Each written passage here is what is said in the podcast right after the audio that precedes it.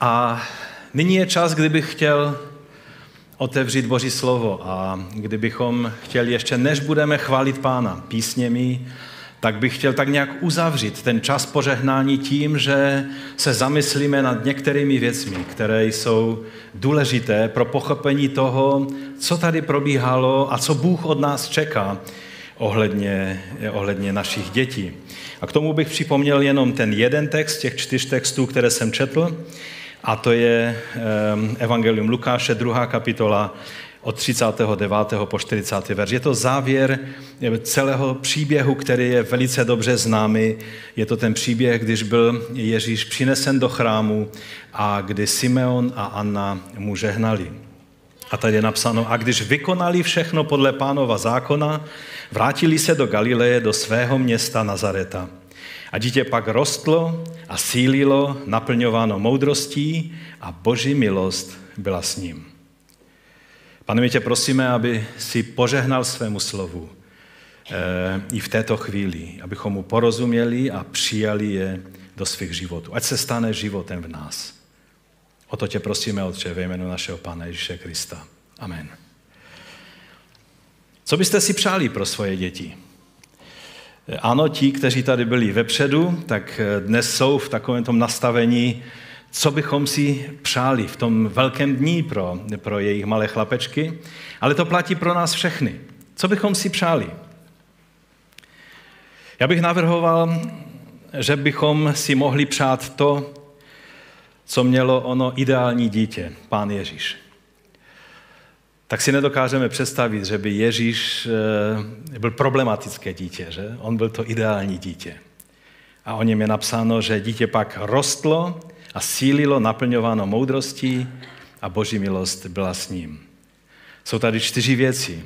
Rostl a ti chlapci, jak jste viděli, tak rostou a sílí, to taky eh, pan Ježíš sílil. Za třetí byl naplňován moudrostí. O tom dnes budeme mluvit. To je to hlavní téma toho mého zamyšlení. A pak na závěr je řečeno, že boží milost byla s ním. A já vám chci říct, že to jsou ty čtyři věci, které jak tito bratříčkové, kteří tady byli vepředu, tak i ostatní děti, eh, které jsou v našich rodinách a ve sboru, tak potřebují. Koho k tomu pán Ježíš potřeboval, aby tyhle čtyři věci se mohly stát skutečností v jeho životě? Nebo jako ideální dítě k tomu nepotřeboval nic, prostě by byl ideálním dítětem, ať by se stalo cokoliv? Nechci se pouštět do nějaké složité teologie toho, nakolik a kdy Ježíš si začal uvědomovat svoje, svoje jedinečné, jedinečnou situaci.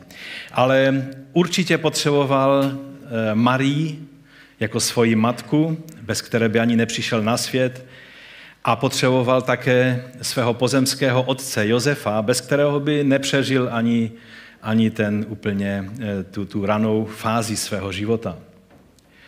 Ale v tom příběhu je ještě Simeon a prorokyně Anna. A jsou to dva staří lidé. Tam skutečně je zdůrazněno, že jsou staří.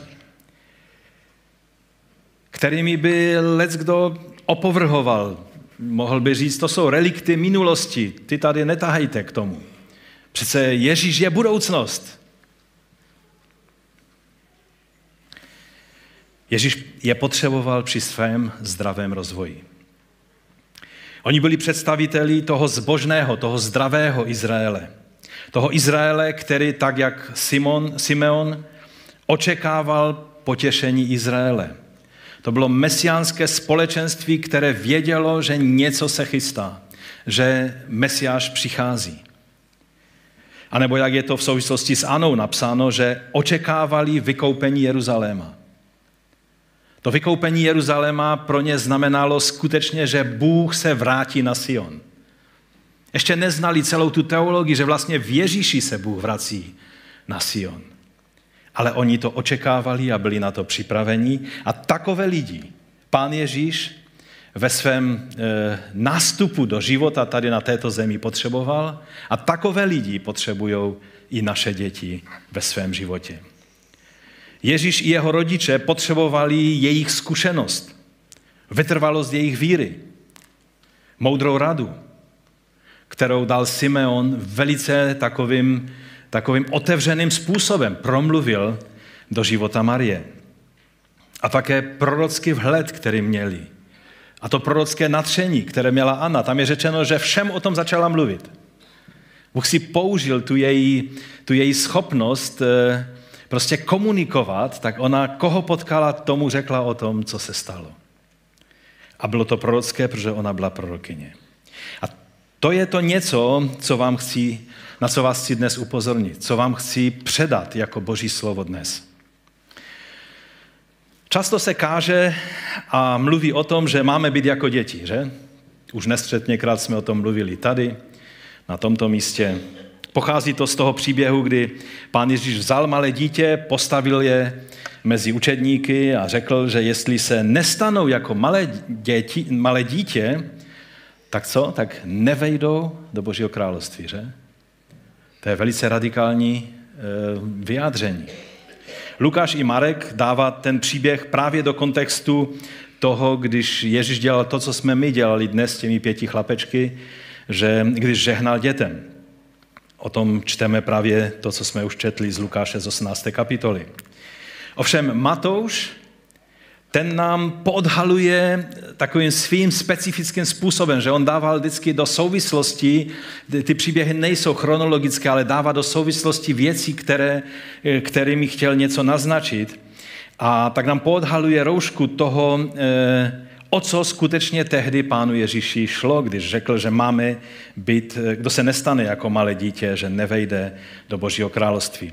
V 18. kapitole Matouše od začátku je napsáno, v tu hodinu přistoupili učedníci k Ježíšovi a říkali, eh, kdo je tady v, tedy v království nebes největší? Otázka.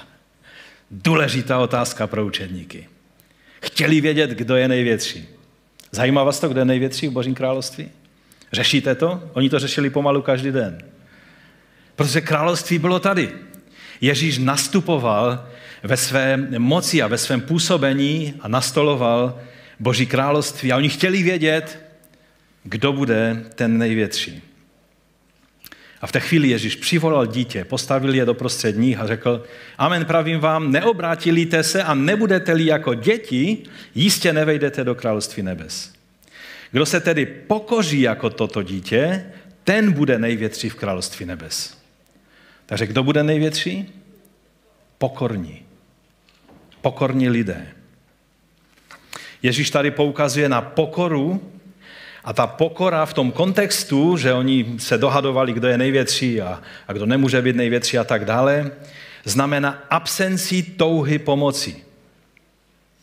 V Božím království budou pouze lidé, kteří abdikovali na touhu pomoci.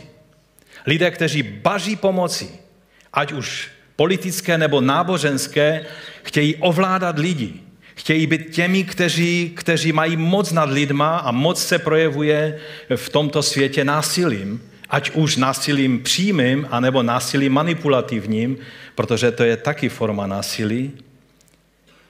Tak eh, Ježíš říká, nemůžete vejít do Božího království. Jedině, když budete jako malé děti. Dále u dětí je učenlivost.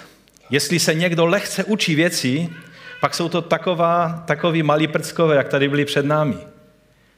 A, a to potřebujeme mít. Nemůže být nikdo křesťanem, kdo si řekl, už všechno vím, už se nepotřebuji učit.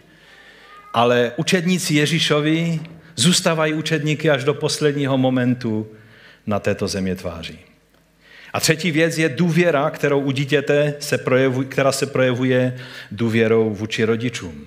Ale naše zralá, dospělá důvěra musí být stejně silná a stejně vložená v plnosti, stoprocentní důvěra tomu, kdo je hoden naší důvěry a to je náš Pán a Bůh. Takže o tom se mluví často. To bylo zhrnutí mnohých kázání, o kterých se mluví často, ale mnohem méně, nebo jestli vůbec, se káže o tom, že by si děti měly brát vzor z rodičů a z jiných dospělých členů společenství. Už jste někdy slyšeli takové kázání? Spíše ne. Ano, máme být jako malé děti, ale zároveň ve svém myšlení nemáme být jako děti. Musíme dospět. Máme být dospělí. První Korinským apoštol Pavel ve 14. kapitole říká, bratři, ve svém myšlení nebuďte jako děti.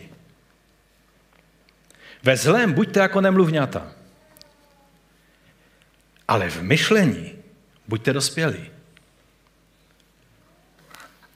Jedině tak totiž dokážeme být vzorem našim dětem a pomůžeme jim dozrát ve víře. No ale ono je to dost velký problém, protože často rodiče nežijí, jak mají žít, a pak z toho mají špatné svědomí. A navíc jsme dnes v úplně jiné kultuře, než ta z doby Pana Ježíše. Dnešní kultura je v mnoha věcech převrácena na ruby. Už jste někdy slyšeli pojem juvenilizace společnosti? Řekl bych vám český termín, já jsem to přeložil něco jako pomladežovšťování. Ale abych si nedolámal jazyk na tom, tak zůstanu u toho cizího slova juvelinizace, si mi dovolíte. Takže můj první bod je otázka. Kdy dospějeme? Kdy dospějeme, abychom mohli pomáhat dětem k dospělosti? Protože jen ti, kteří jsou zralí a dospělí, dokážou pomáhat těm, kteří k dospělosti a ke zralosti směřují. Titulní téma jednoho čísla časopisu Christianity Today, eh, máme tam jeho titulní, eh, nebo teda obálku, bylo to v červnu 2012, tak to titulní téma bylo Forever Young, navždy mladí. A je tam takový ušatý kluk, kterému je možná 70 let, ale chce vypadat hodně mladě. Článek odborníka, který se tou otázkou zevrubně zabývá a který napsal minimálně dvě knihy, já vím o dvou knihách, které napsal na to téma, eh, Tomase Berglera, eh, tak ten titulní článek se jmenuje Kdy dospějeme?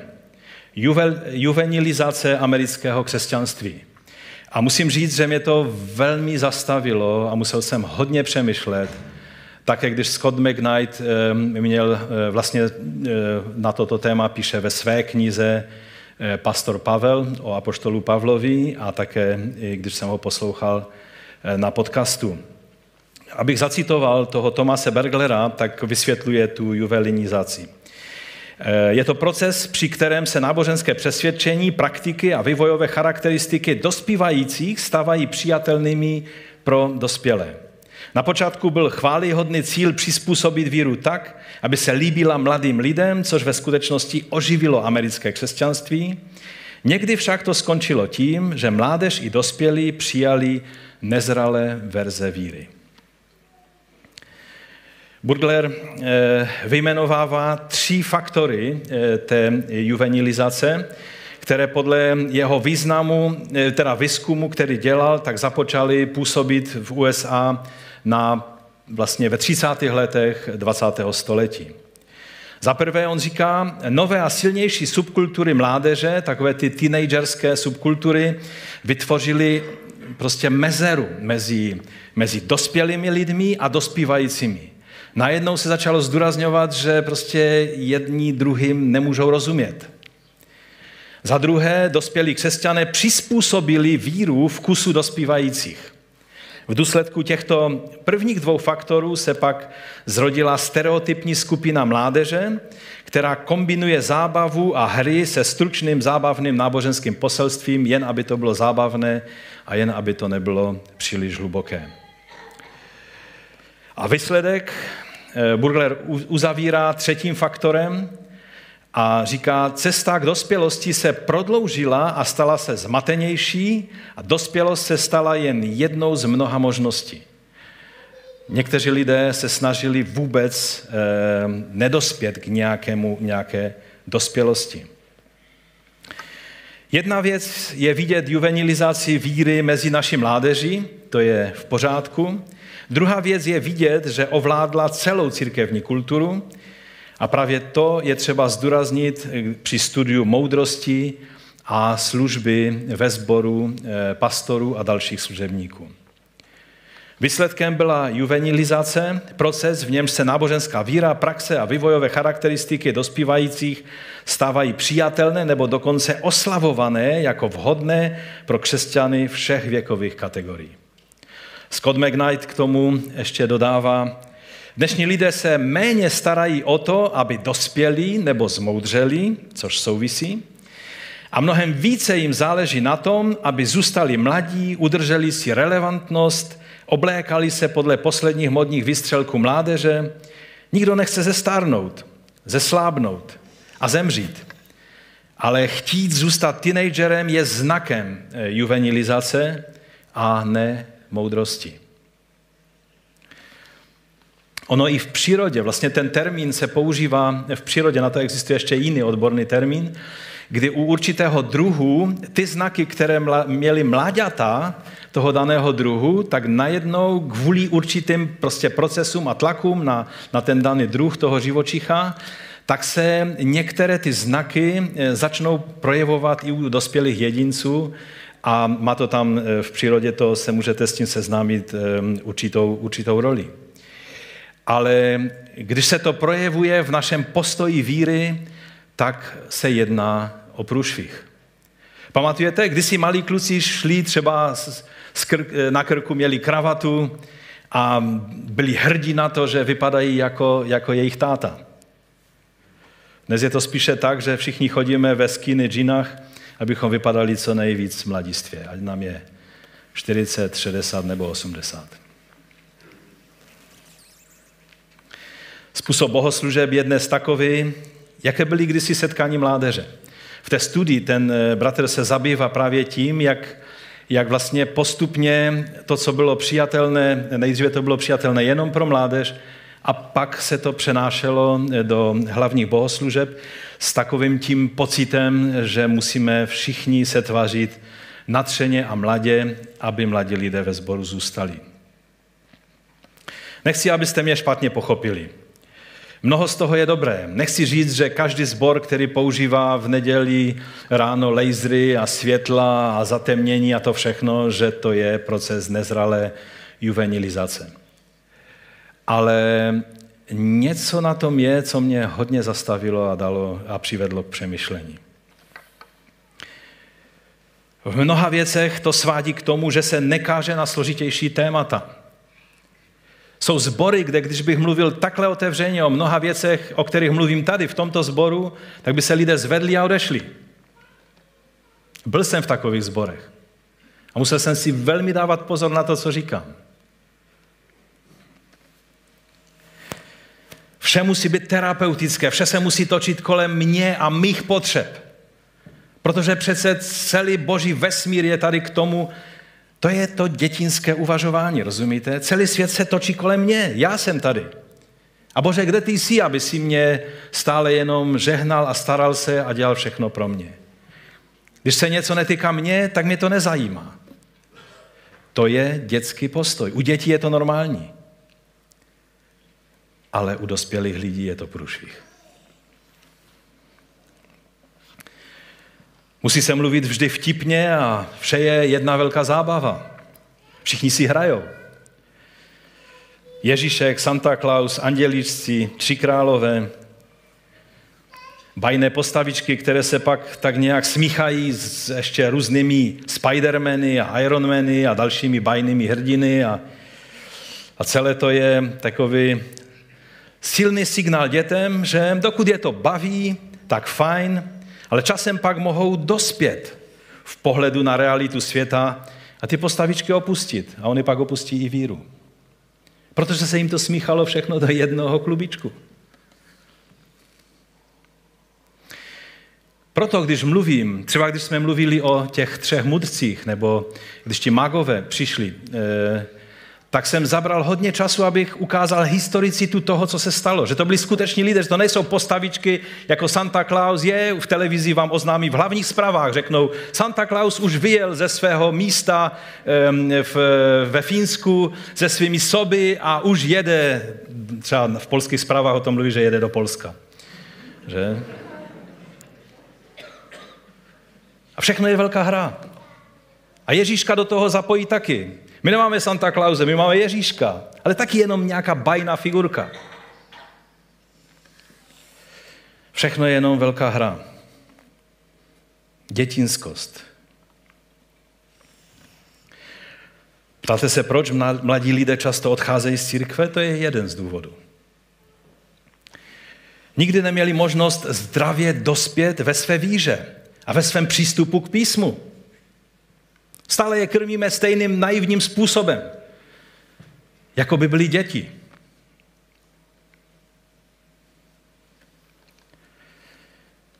Zdravě dospět ve své víře, to se nedá v prostředí juvenilizované církve, kde si všichni hrajou a náramně se baví.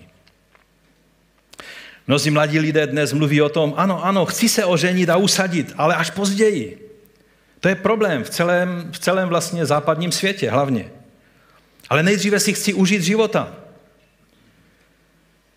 Jako by to byla ta nejlepší část života, kterou ztratí. Tak to vnímají. Přitom by to měla být jen příprava na skutečně zralý život. Mnozí křesťané chodí po světě jako taková velká přerostlá duchovní mimina. A jde proto o to, abychom získali moudrost. To je můj druhý bod. To dnešní kázání jsem chtěl nejdříve nazvat tradičně podle toho Ježíšova napomenutí eh, takovým způsobem nějak nebraňte dětem přicházet k Ježíši. Pak jsem si položil otázku, jak by se to řeklo pozitivně. Když nemáme bránit, tak máme naopak pomáhat, že? A proto jsem dal titul Pomozte dětem přijít k Ježíši. To je dobré, že nebráníme, ale, ale jestli naš, to, co děláme, jestli jim pomáhá přijít k Ježíši. Jak můžeme pomoct našim dětem přijít k Ježíši? Ke skutečnému, historickému Ježíši, kde můžou zakotvit svoji reálnou, skutečnou, zralou vírou. Jak jim můžeme pomoct postupně dospívat ve víře. Jde o to, abychom získali moudrost a pomohli našim dětem růst v moudrosti. A to se neobejde bez dvou věcí. Bez písma a bez starších, zralých, vyzkoušených ve víře vedoucích, kteří pomáhají rodičům, jako v tom úvodním příběhu malého Ježíše. Bez božího slova a bez těch Simeonů a těch e, prorokyň Anna, tak to nikdy se nestane. Před časem jsem vám říkal, že písmo svaté nám nedává návod či seznam pravidel na každou situaci. Pokud přistupujete k písmu jako k návodu na použití, někteří to i skazatelně říkají, my máme tady návod na použití toho výrobku, kterým jsme my stvořeni jako lidské stvoření. Chci vám říct, že Bible není návod na použití. Návody na použití nezačínají tím, že byl jednou jeden člověk a ten žil a dělal to a dělal tamto. Návody jsou bodově sepsané, co máte dělat s tím daným výrobkem. Ale písmo takhle není napsáno. Nedává nám návod či seznam pravidel na každou situaci. O mnoha věcech, které prožíváme v písmu, není ani, ani zmínka a písatele písma neměli ponětí o tom, že takové věci budou. To nebylo jejich úkolem, aby psali nějaká pravidla na každou situaci. To, co jsme si říkali tehdy, je, že písmo svaté má za úkol nás naučit moudrost pro rozhodování se v každé situaci. Amen? Pavel říká v druhém listu Timoteovi 3.15. Od dětství přece znáš svatá písma.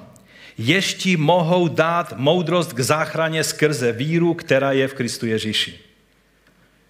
Jde tady o moudrost, kterou máme získat tím, že se seznamujeme znovu a znovu s příběhy písma což vypůsobí v nás moudrost, jak jednat v té naší jedinečné situaci, ve které nikdo jiný z lidí ještě nebyl. Protože to je situace, kterou procházíš ty. Ale na základě písma získáváš moudrost, jak můžeš jednat. Nechci se nikoho dotknout, ale kde vládne juvenilní kultura, tam kultura moudrosti nezakotví. Chybí totiž to, co má být tím vehiklem, který má moudrost předávat. A to jsou zralí starší křesťané, kteří ví, jak aplikovat písmo zralým způsobem a také důležité je, kterým mladí dokážou poslouchat. Že ne každého starého člověka se dá poslouchat.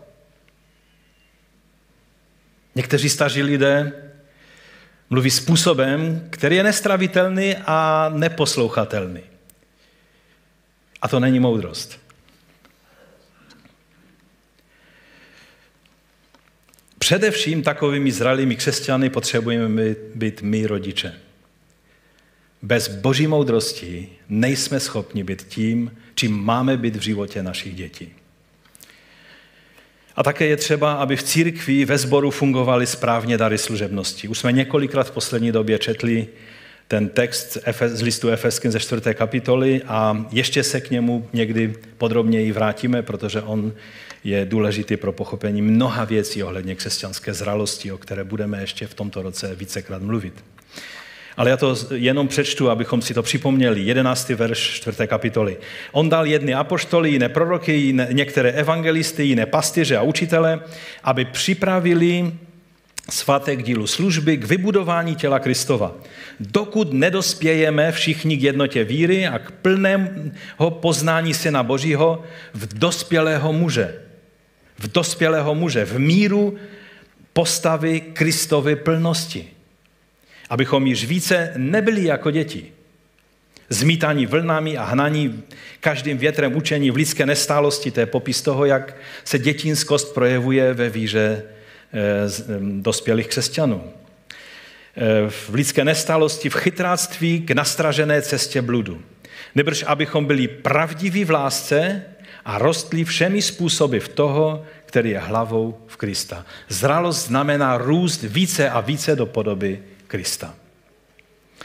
Jak jsem řekl, k tomu se ještě plněji vrátíme, ale tady, když bylo řečeno, že, že abychom byli pravdiví v lásce, tak já musím říct ze své zkušenosti, že naše děti nebyly překvapené tím, že děláme s manželkou chyby. Určitě i vy děláte chyby a udělali jste chyby, ti, co máte už dospělé děti, ve výchově svých dětí a pak jste na to přišli a přemýšleli jste o tom. To není to není ten hlavní problém. Mnohokrát jsme se za své chyby našim dětem omlouvali, ale jak jsem řekl, to není problém. Děti to pochopí. Dokonce, dokonce jsou vděčné za to, že jejich rodiče jsou otevření ohledně, ohledně věcí, jak vnímají sebe sama. Problém, který způsobuje, že děti odejdou od víry svých otců, a často se to děje i v životě služebníků a dokonce i pastorů, je to, když nevidí autentičnost a zralost víry u svých rodičů. Když vidí pokrytectví, hraní si na křesťana, nebo na druhé straně zaslepený fanatismus a nekritičnost, s jakým se přijímají některé zkazky a věci a učení, bez té určité zdravé míry zralosti. Zkrátka nezralost a nemoudrost našeho křesťanství – tak to je pak těžké, aby to děti následovaly. A proto pojďme se podívat kratičce ještě na závěr na to, co to je moudrost. To je můj třetí bod. Moje definice, kterou jsem vždy používal, tak je, že moudrost znamená dělat správné závěry z poznané pravdy. E, to je správná definice, ale není úplná. Mně se více líbí definice Scotta McKnighta, kterou jsem teďka v těch dnech eh, objevil. A jeho definice je žít božím, v božím světě božím způsobem. A to se mi velmi líbí. Žít v božím světě božím způsobem. Za to jsem se modlil, za tyto malé chlapce, aby jim Bůh dal moudrost žít božím způsobem v tomto božím světě. A když byste chtěli definici z biblického slovníku, jeden kvalitní biblický slovník tam má takovou definici. Moudrost je schopnost rozlišovat, co je pravda, co je eticky správné a co je třeba dělat v různých situacích. To je moudrost. Co na to Bible? Už jsem vyjmenoval dvě důležité věci. Ehm, písmo a Bohem dané vedení, Eh, bez kterého k moudrosti nikdy eh, nedospějeme, ale z toho dále eh, vyplývá potřeba za prvé moudrého jednání a moudrého komunikování, moudré komunikace. Koloským 4. kapitola od 5. verše. Žijte moudře před těmi, kteří jsou vně, vykupující čas. Vaše řeč, ať je vždy laskavá, okořeněna solí, abyste věděli, jak máte každému odpovědět. Moudré jednání, moudrá komunikace. Ale to, co je třeba hodně zdůraznit, je, že eh, v Biblii moudrost je před, především božská osoba. Už jsem o tom mluvil mnohokrát u mnohých příležitostí, když jsme mluvili o Ježíši jako synu člověka z Daniele. A, a proto mi dovolte, že jenom pro zhrnutí zacituji Scotta McKnighta v této věci. On říká toto. Ježíš byl a je moudrost ve vlastní osobě. Duch svatý je Kristův obhájce. Apoštolové, proroci, evangelisté, pastyři a učitelé jsou ti, kteří tuto moudrost s úctou přijali, měli by minimálně přijmout, a tito vedoucí jsou pak povoláni k tomu, aby tuto moudrost předávali a pomáhali pěstovat těm, kteří jsou jim svěřeni. Ježíš je moudrost, protože moudrost je personifikovaná, je ukázána jako božská osoba, která byla u stvoření, skrze kterou Bůh stvořil ehm, všechno. A to stejné je řečeno o Kristu v listu Koloském. Pak ještě v hebrejských písmech je několik knih, kterým se říká knihy moudrosti. A především je to kniha Přísloví. Ona začíná takovýmto způsobem. Přísloví izraelského krále Šalamouna, syna Davidova, a teď poslouchejte, za jakým účelem. K poznání moudrosti a kázně, k porozumění řečem rozumným, k přijetí rozumné kázně, spravedlnosti, práva a přímosti. Poznámka v studijním překladu, tam je, že získání naučení pro úspěšný život nebo pro moudré jednání. Jo, to je to, eh, to poznání k moudrosti eh, a kázně a k přijetí rozumné kázně. Tak je tam vlastně ehm, naučení pro moudré jednání. Scott McKnight říká, že eh, tento hebrejský text se dá přeložit jako vnímavá úcta. Vnímavá úcta. A vnímavá úcta nezačíná pozorováním přírody nebo inteligentními dedukcemi, ale jak vidíme právě z té první kapitoly, bázní před Jahve, před hospodinem. Za druhé, vnímavá úcta umožňuje e, také i to moudré pozorování přírody a správné závěry z toho, e, silu učení se ze zkušenosti. Nabíráme zkušenosti, když chodíme po tomto světě. Přísloví 6, 6 eh, až 8 říká, jdi k mravenci, lenochu. To není na vás, to, to tady říká Šalamou někomu jinému asi. Jdi k mravenci, lenochu, podívej se na jeho cesty, abys zmoudřel. Studováním přírody můžeme zmoudřet. Můžeme se naučit určité principy, které Bůh chce, abychom se naučili. Ačkoliv nemá vůdce, dozorce ani vládce, připravuje si v létě pokrm a zhromažďuje ve žní svou potravu. Vnímavá úcta také zahrnuje učení se. Máte rádi se učit? Nové věci? Každý křesťan to musí mít rád, že bez toho se nedá žít a nasledovat Ježíše. Zapamatovávání si nových věcí, osvojování si nových věcí.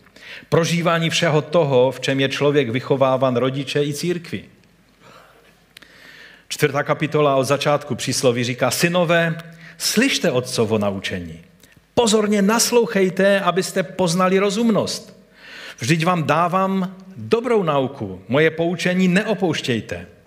Když jsem byl synem u svého otce, útlým jedináčkem pro svou matku, učil mě a říkal mi, ať tvé srdce uchopí má slova zachovávej mé příkazy a budeš žít. Do dnešního světa to zní, jak by to bylo pro ufouny z kosmu, že? A ne pro lidi. Tohle, takhle, takovým jazykem se nemluví dnes. Dále za čtvrté, vnímavá úcta zahrnuje učení se z vlastních chyb a také nápravu vlastních chyb. Desátá kapitola přísloví. Kdo zachovává naučení, je na stezce k životu. Kdo však opouští pokarání, Opouštět pokarání znamená, že zjistíte, že jste udělali špatně, byli jste napomenutí a vy se urazíte a jdete si svou cestou. Nebo třeba v životě zboru, když někdo udělá nějaký, nějakou špatnou věc a musí být dán do kázně a on vpíše, odmítne tu kázeň a jde si svou cestou. To je e, opouštění pokarání. A tady je řečeno, opouš, e, kdo však opouští pokarání, vede do bludu.